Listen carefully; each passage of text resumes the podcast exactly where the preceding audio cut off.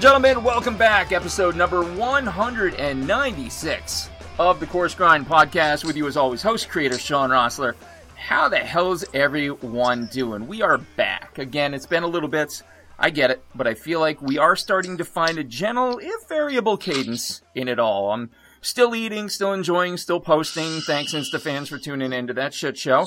And we're getting slowly but surely back to what we'd call regular here on the CGPC, whatever that even means. In that renewed normalcy, you always turn first to family and friends. And I can say without a shadow of a doubt, there's one family who's been part and parcel of our feeling of support since May, and their name is in line with one of my favorite Mexican beers of all time, and no, right now would be a bad time to have a friend named anything with Rona. It's been a long time trying to land this guy, and I can say we finally did. So moving on, tonight's guest originally hit the main scene as a music PR guy, a couple bands I'm sure you'd recognize, but I'll let that all go for now. Around 2013, he recalculated away from the dog-eat-dog of PR into working as a bartender, which is, let's be honest, a gateway to awesomeness. From there, he freelanced a bit as a publicist, but most importantly, and relevant to this show, headed to culinary school to be, of all things, a private chef. He keeps the portfolio pretty tight on clientele, but suffice it to say, his Instagram is enough to make you realize just how amazing his skill sets are, stemming originally, anyway, from his family name and clear, obvious culinary roots. Again, familiar as I am with this incredible family, it's hard for me to take the fanboyism out of the family properly enough to focus on the skills and the story in question. Rest assured, I'm going to allow him to do all the storytelling about what got him to point B. So let's bring him on. Ladies and gentlemen, and everyone in between, music PR icon turned culinary student, then publicist, and then private chef, Chef Chris Pacifico. What's going on, brother? Hey, good morning. How are you? Oh, fantastic. I can't stand how good I am right now, because we're hooking things back up. I'm finally getting to talk to you. It is amazing. And I cannot wait to hear all about where the hell you get this amazing inspiration from. I seriously, you know, I watch a lot of Instagram feeds. Yours is probably the one that has given me most reason to clear my screen off. From drool, perverts. I hear you at home. From drool, knock it off. So without further ado, let's jump right into it. Folks new to the program, folks with terrible short-term memories, like yours truly, starters, mains, and afters. Starters, we're going to talk about what got the guest in question to where they're at currently. Mains, we'll talk about what they're doing. And afters, a little bit more reverent, a little bit more off the cuff, but no one's been severely bodily injured in 195 episodes, so I don't see it happening today. So without further ado, Chris Pacifico, let's jump right into it. Tell me about where and what you grew up eating. Well, my mother's family is Italian. My father's family is Italian as well. So really a lot of Italian food, a lot of, bread, starches, carbs, pasta, a lot of simple food. My mother's family is from the Abruzzi side of Italy, which is a very rocky, hilly part of Italy. It's kind of like this desolate, barren land where people actually go to hide a lot of times. It's kind of like the desert of Italy, but rocks. So you have a lot of mountain, foresty, rustic food. And my father's family's in Sicily, which is a lot of the leftover, simple, poor, poverty kind of food. You take leftover breadcrumbs, spices, garlic, dried fruits, and nuts. So I grew up around a lot of that. I watched a lot of TV, a lot of PBS as a kid. So I was big into Julia Child, the Frugal Gourmet, Justin Wilson, who we talked about recently. Yep. And Jacques Pépin. And so from that part, I just really had inspiration just to I was always fascinated by food, how it was made, the height, the color, the smell, the taste, everything that kind of went into it. Yeah. I will say my main inspiration, in my personal life, aside from those famous chefs I just mentioned, was my dad's mother, my grandmother, because she was just an amazing cook. Everything she did was so simple and good and delicious and aromatic. Yeah. And I say the other one would possibly be my own father, because the first thing that made me actually want to get my hands dirty cooking was when I was a kid. For dinner one night, I think I was maybe 6 or 7, I can't quite remember, around that age. Yeah. He wanted to make, she's like, do you want an omelet? I'm like, what's an omelet? As a kid, I thought scrambled eggs were just these scrambly, wobbly things. And he's like, no, it's like a, he put mushrooms in them. And I'm like, this is a scrambled egg? You can put things into. And you can eat any time of day. I'm like, this is amazing. And so really, from there, just kind of, the interest just kind of picked up. Yeah, man. The omelet, there's one famous chef, I can't remember, who says you make a soup. And I don't think that's Jacques Pépin. I think that might be Puck. I think that might be Wolfgang Puck. When you come on to interview, he has you make a soup. But there's one that has you make an omelet because it is the most simple. I mean, it really is, right? And actually, at the same time, Pépin, you can jack that up. Jacques Pépin actually, funny because Jacques Pépin actually did say that on one of the shows. If you go on YouTube, there's an old show, Jacques Pépin from the late 80s, early 90s, where he's showing the difference between a French omelet and a classic country omelet. And he does say that when you have an interview, that's what you have to kind of show. That's who it was then. That's who it was. Yeah. And I mean, it really, when you get down to it, I know we're going to get into like present day and what you do and how you do it, but really simplicity. I had a chef one time in an interview say, make me an omelet. And I said, do you want a classic French omelet? I said, do you want a classic country omelet or do you want a classic French rolled omelet? He goes, oh, well, never mind that. He goes, you're cool. Ah, that's awesome. All he said. That's awesome. Next time you really got to jack them up and do the Japanese style where it's like in that deep pan and then they roll it. I forget the tornado omelet. Tornado, there it is. Yep. Yeah. For sure. And then once he said that, he's like, cool, you're hired. And then he goes, now go peel this 90 pounds of potatoes. Yeah. Well, that's the whole thing too. Like the generation that grew up on Food Network looks at like culinary as celebrity and like, it don't matter like where you come in at. Like, you're going to be peeling potatoes. You're going to be busting your knuckles. And you have to be cool with it. Well, along the lines, I've always seen a lot of chefs culinary school is kind of a weird thing among chefs because, you know, this day and age, it does help. You know, culinary arts degree on your resume does help, but also experience helps as well. So you have a lot of chefs who did go to culinary school, but I've also met a lot of chefs who are very successful and doing very well, who literally just started in the kitchen washing dishes. Yep. And then one night, somebody didn't show up on their shift, which happens a lot in hospitality, and they just put them on the line, and that's how they kind of worked their way up from there. And they are just as good, if not sometimes better, than chefs who have all the culinary accolades, you know? Yeah, we get into the battle of taught versus made. Let's go back to your story for a little bit, because you mentioned the inspiration, and the word I keep hearing used is aromatic. If I put you in a time machine and we go back and you think of like childhood foods growing up, what are those smells that tug at your heartstring? Like what were the dishes? Well, I mean, we had a lot of soup growing up, so I think aromatics is very important in soup. You know, like garlic, celery, onions. You know, basic mirepoix. You know, celery, onion, garlic, and that, and with the seasonings and the fat, you kind of put them with. The two foods I can say I really grew up with as far as that really kind of got me was my grandmother made shrimp scampi a lot. Nice. We used to go to her house every Friday night when I was little. So it was just like the way there's the shrimp and the oil and the garlic and the parsley, and you just sop it up with bread. And they have a similar thing in Spanish food too. It's called gambons, I think. But basically what happened is with the Italian shrimp scampi was just like 4 simple ingredients, so delicious. You know, you leave the shrimp on the shell and you suck the juice out of the shell before you pop it open underneath the shrimp. There's that, and I would say my father he's always making Italian wedding soup, the little meatballs, the pastina, which another good use of mirepoix aromatics. And so those really, I'd say Italian wedding soup and shrimp scampi are the first thing that got me into aromatics. Side note, I am not against vegan food or vegan recipes. I sometimes, you know, I'm what I call a flexitarian, where like usually I start my day off. I try on the weekdays to start my day off with what is considered a quote unquote raw diet, just to kind of have that in there. But I do believe that vegan food, there are recipes that are naturally vegan just because they were made that way, because they were made by impoverished people. That's all they had to cook with. Right. I like vegan recipes that are naturally vegan, not forced to be made vegan, like a vegan bratwurst. Like If you're vegan, you can't have bratwurst. Yeah. It ceases to be a bratwurst when you precede it with vegan. Like, stop. Well, also it's like, I also believe that, listen, I know a lot of people who are vegan and very creative. I think that vegan food relies, if you want it to be good, it has to rely heavily on aromatics. You got to have some sort of aromatic to really kick up the flavor in there, to kind of have it out there. And I also believe that a lot of vegan food, listen, if you're vegan for environmental or ethical reasons, that's all good. I commend you for it, and I commend you for the willpower to actually be that healthy to your body.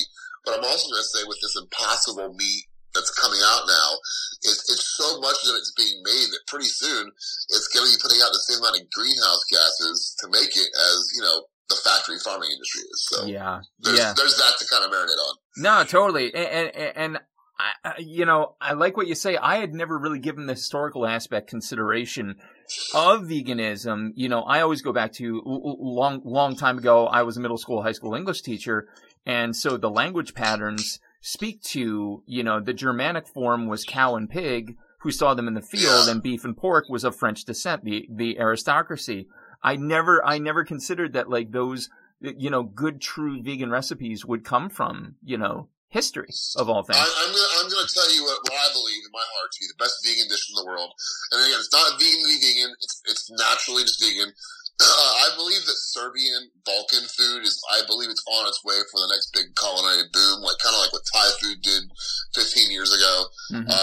I believe that, I really do believe that Serbian and Balkan and Croatian and Slovenian, the whole Balkan area, I believe it's overdue for a whole food boom. But besides that, there's a natural dish. All your listeners should go look it up. It's called Prebranac.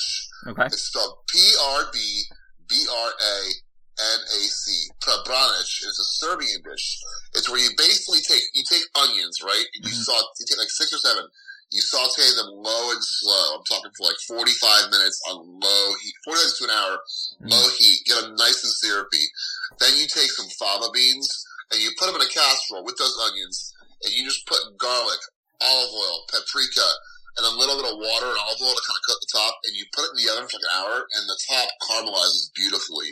And it is like the most flavorful, meaty, delicious vegan dish I've heard in the world. All right. P-R-B-B-R-A-N-A-C. P-R-B-B-R-A-N-A-C. Got it. Look that up. Make it. It's, in my opinion, the best vegan dish in the world. You heard it here. It's not vegan to be vegan. They just made it so it was simple. It's all they had to make it with. Yeah, so. It's just vegan out of necessity. So P-R-B-B-R-A-N-A-C. You heard it here first. Prebranac. I love it. I learned something new today. I adore it. Going back then, you know, obviously you're here and now in the culinary, but you obviously made that switch. You made that call to do the thing. And again, you know, I originally knew you to be in music PR. And then all of a sudden, like, you're posting all this food stuff. And then I find out from you that you went to culinary school. How did that transpire? So what long story happened was in 2008, I moved to New York City. I had a job as a music publicist. I was working a lot in media, copyright. So it all kind of worked out well that I kind of made it into music publicity. 4 or 5 years later, things were going very well. But, you know, living in New York City, you know, you really do see like the food capital of America, because every culture is represented here and they all have their own food. I mean, the first year I lived here, I just spent all my money on food and going out. It was just kind of a fun thing. I learned a lot about hospitality. I made a lot of friends in the hospitality business. And I'd already been cooking a lot, too, because I had access to a lot of good ingredients that I didn't have other places. So long story short is in 2011, 2012, my 5 years in here, I was laid off from my job. The music business kind of went over a trend. Music business kind of in the early 2010s.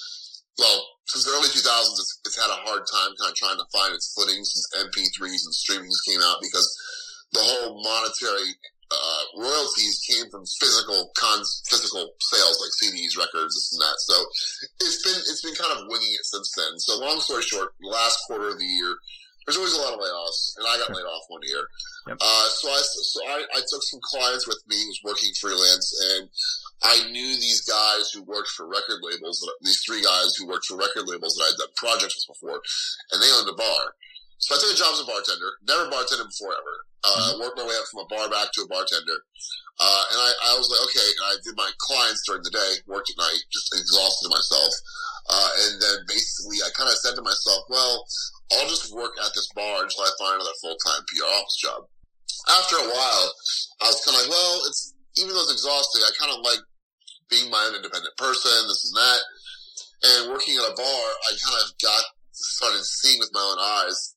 I started taking my PR acumen into that business. I started seeing, like, what works, what doesn't work, customer service, you know, marketing, promo, this and that.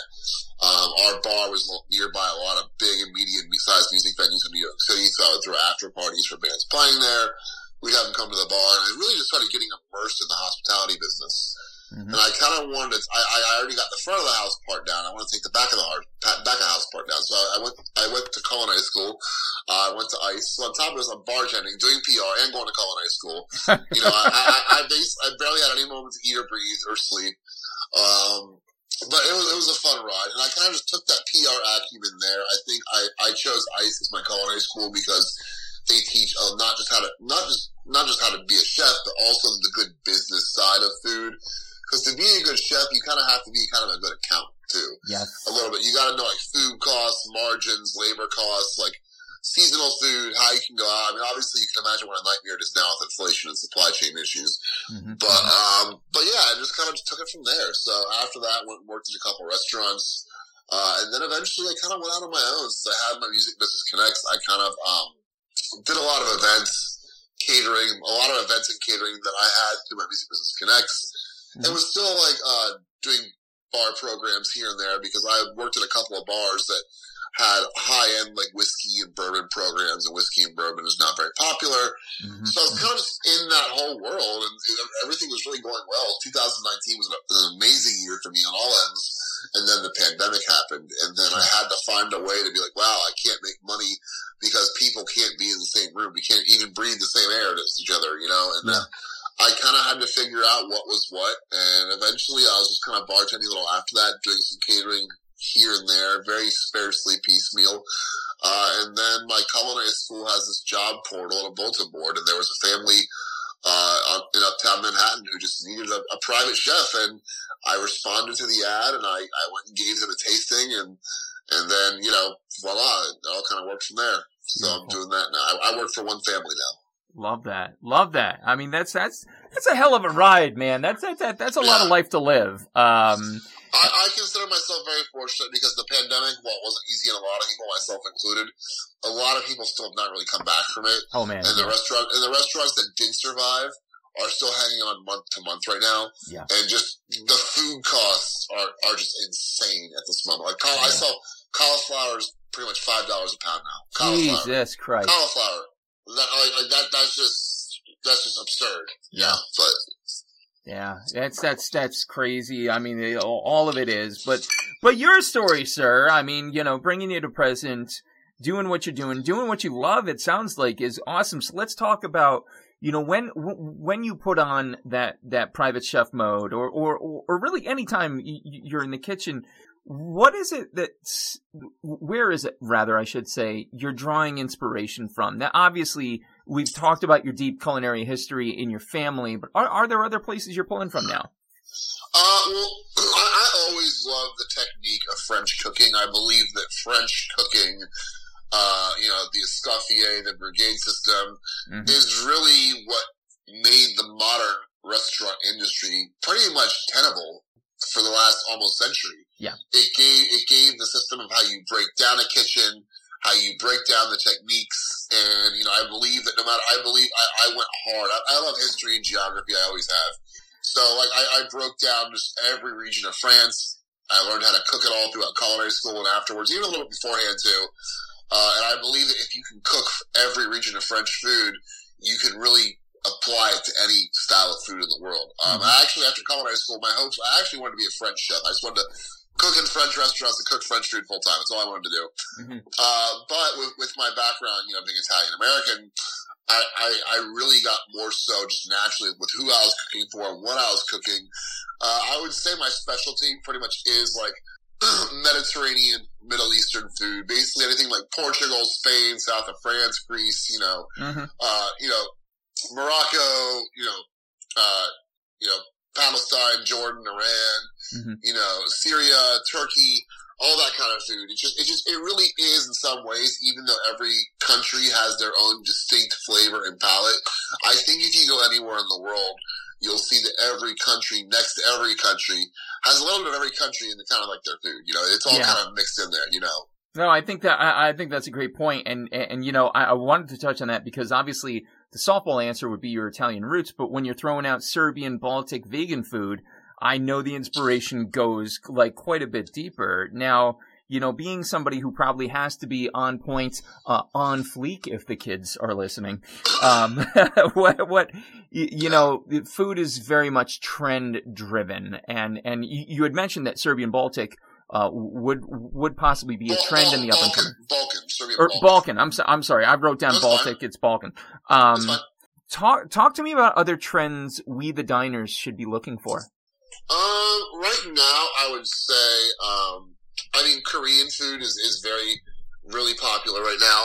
That's really a big in part due to Roy Choi, who is a chef who I really admire. Yeah. Who was really taught, he really revolutionized the food truck movement in the mid 2000s in Los Angeles.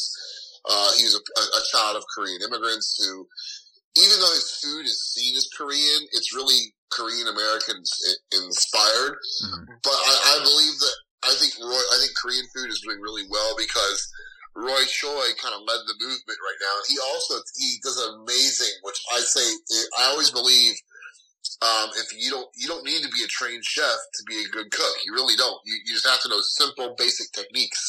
Mm-hmm. And I think I will endorse this here. Roy Choi's masterclass on intuitive cooking is by and far the best I've seen as far as intuitive cooking. It teaches you how to not just not measure, because you have to measure some stuff, but just how to look at certain things and say, okay, I can do this, this, and this, and make this, and kind of just do it in your head, kind of be creative.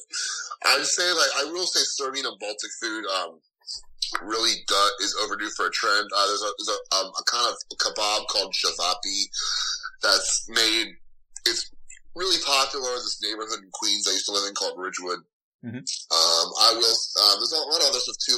For a while, Hawaiian food was kind of popping up here in New York. Now, of course, Korean and Hawaiian food, cuisines like that are more so big and better on the West Coast, I'd say. Yeah. And more so tapas has really been flying off the handle the last few years. I love tapas, but I think you really got to do it right, which a lot of places don't really get it to the authentic Spanish style as I had in Spain. But there still are some good spots here and there. Well, and they think, too, that just, you know, so long as something's on a small plate, we're going to call it a tapas. Like tapas doesn't necessarily equate to a small plate.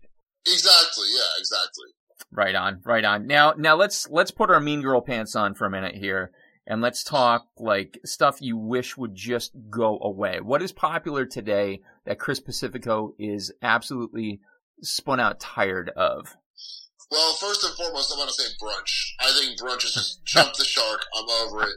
Sadly, I'll be honest, because with brunch, the prep is all different. It's a whole different prep, and the ripple effect is totally different. The problem is most of brunch has eggs, and usually when you're serving someone eggs and you're in the kitchen, you literally have 60 seconds at best to get that food off the pass and onto the table. Yep. And so usually with brunch, if there's a ripple in the front of the house, it goes to the back of the house. Yeah. If there's a ripple in the back of the house, it goes to the front of the house. It's a weird thing like that. Sadly, brunch is a very economic reality that a lot of restaurants have to have. It's something you have to remain open, to remain relevant, especially if you're in a trendy neighborhood. It's something that you just need to kind of have to pay your bills. Mm-hmm. You kind of just don't even break even on it. It's just there to keep your restaurant relevant, keep it branded. Yep. It's an essential evil if you're a new or established restaurant. Yep. Now, if you're a 5-star Michelin star dining place, you don't need it because you're already established as it is. Right. Not to say that no Michelin star place is not brunch. The other thing I'm really not liking is sous vide. I think it's just a waste of time. It's a waste of money. I think it just takes away the fundamentals from cooking meat with direct and indirect heat. Yeah. I think if you wanna have meat cooked in fluid, just braise some meat. Yes. Braise it. Yes. Simply braise it. I don't like the livery taste. It kind of just gives everything. I think it's wasteful to the environment. I just think it's just not my jive. I also believe that with if you want to try something really good, make braised Korean short rib. If you follow a braised Korean short rib recipe to a T, it'll blow the pants off anything you make into sous vide. So I think sous vide is just gotta. It's gotta be gone. I'm not saying it has to be gone. I'm saying it's just not my thing. The trend is just nuts. And also, I love bacon, but bacon has jumped the shark. Bacon everything. Like I love bacon. I have nothing bad against bacon proper, but everything is bacon. I think one year I saw bacon flavored Ritz crackers. It's like, where does this end? Yep. You know. It's not going to. Avion's going to come out with a bacon water. Yeah. And sriracha. Again, I love sriracha sauce as a condiment. Yeah. Everything that is sriracha, and hibiscus. Just sriracha this, hibiscus that. It's just like, ugh. Yep. I pretty much 5 for 5 would agree with you. Like a sous vide steak. I've seen people take legit beautiful steak in sous vide, and I just don't get it. It's like, what is the reason? Like, who hurt you when you were young? Like, something happened. Yeah. Something happened. Yeah. So you're doing what you're doing, and you're obviously killing it, and you're obviously a fountain of knowledge. Again, I feel like that's inherited from your family bloodline. Honored to know him. Honored to have. I didn't get to tell you before. Honored to have had the Italian wedding soup, and I can attest it is like lights out. One of the best things I've ever eaten in my life. But here's Chris. Doing your thing, doing the private chef thing. What's next for you? Talk to me about the 3-year, the 5-year plans.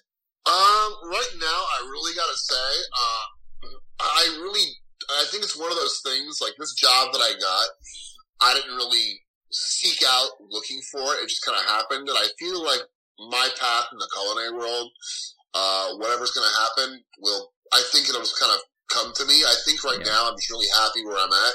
I like the fact the family I work for gives me a lot of freedom and flexibility to kind of cook the food with the love and the knowledge that I put into it.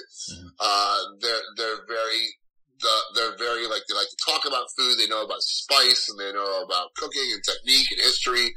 So I really gotta say right now, I'm just on the ride for where it is. I'm not really looking for anything more, and whatever comes up in the future or something, whatever, something comes up, it'll happen. But I think sometimes, if you really try hard to look for something that you don't know what it is, that grass is always greener thing may not always be true. So right now I'm just kind of grooving where I am, and whatever comes up will kind of come up, but I'm really just happy to have, really good, just like, obviously just like good, steady work and a job that I like, especially after being 18 months during the pandemic, just piecemealing and doing this and that and just being on a zigzag. So I'm just enjoying a consistent schedule at the moment. I love it. I love it, man. Just ride it. Yeah. Don't put something that's not there. Just let it go. Let it ride.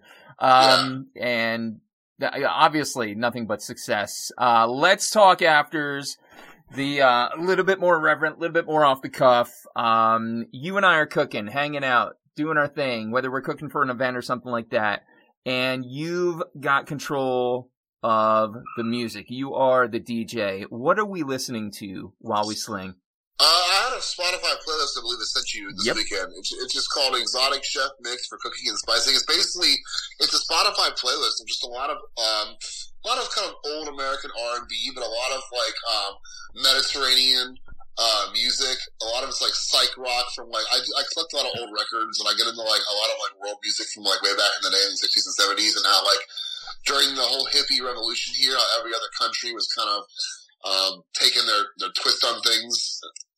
So it's a really cool playlist of like just a lot of other countries, mainly Mediterranean countries. There's some South American music, some Brazilian music on there too. And I believe that playlist just kind of has all the spice on it. There's a really cool Brazilian band called Os Mutantes. They were really big in the 60s in Brazil. Nice. They were this huge, like, psychedelic Brazilian band, and they still played a lot of shows. It had big concerts in defiance of a military dictatorship back then, too. And so over the years, they've kind of regained popularity as record collectors and gotten back together and played huge festivals. I'm really big into like a lot of jazz. Mm-hmm. I mean, I have an Italian cooking for the Italian food. Of course, you go with the stereotypical Guido playlist of like, Frank Sinatra, Dean Martin, Tony Bennett, you know, Mario Lanza, all that kind of stuff. It helps you when you're cooking a lot of red sauce and pasta and starch and carbs and things like that too. Yep, you can taste it, man. I don't want to hear you can't taste the music. You can absolutely taste the goddamn music. Yeah. For sure. All right, so listen, we're going to duct tape you, put you in a trunk, fly you to a deserted island, and you can only bring 3 foods or food-type items with you. Inexhaustible supply, never runs out, but you can only take 3 things. What are you taking and why?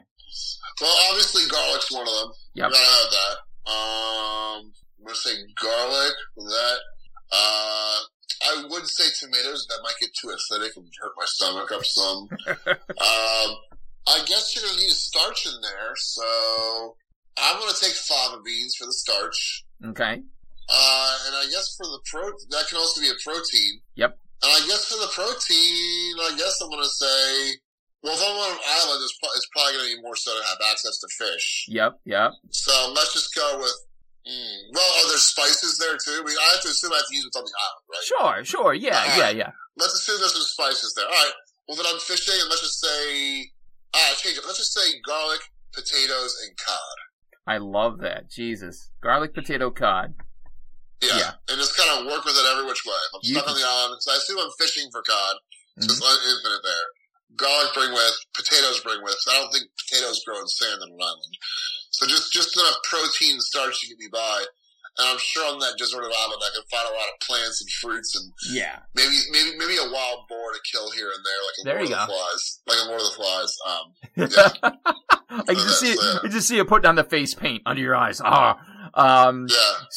So Next question, and you may very well break the combo of 195 episodes. Melanie Denea is a world-famous photographer. Do you know of her? I believe I've heard of her. Is she is she from France or? Yes, and she's the one that did the shot of Bourdain with the beef femur between his legs, naked, like.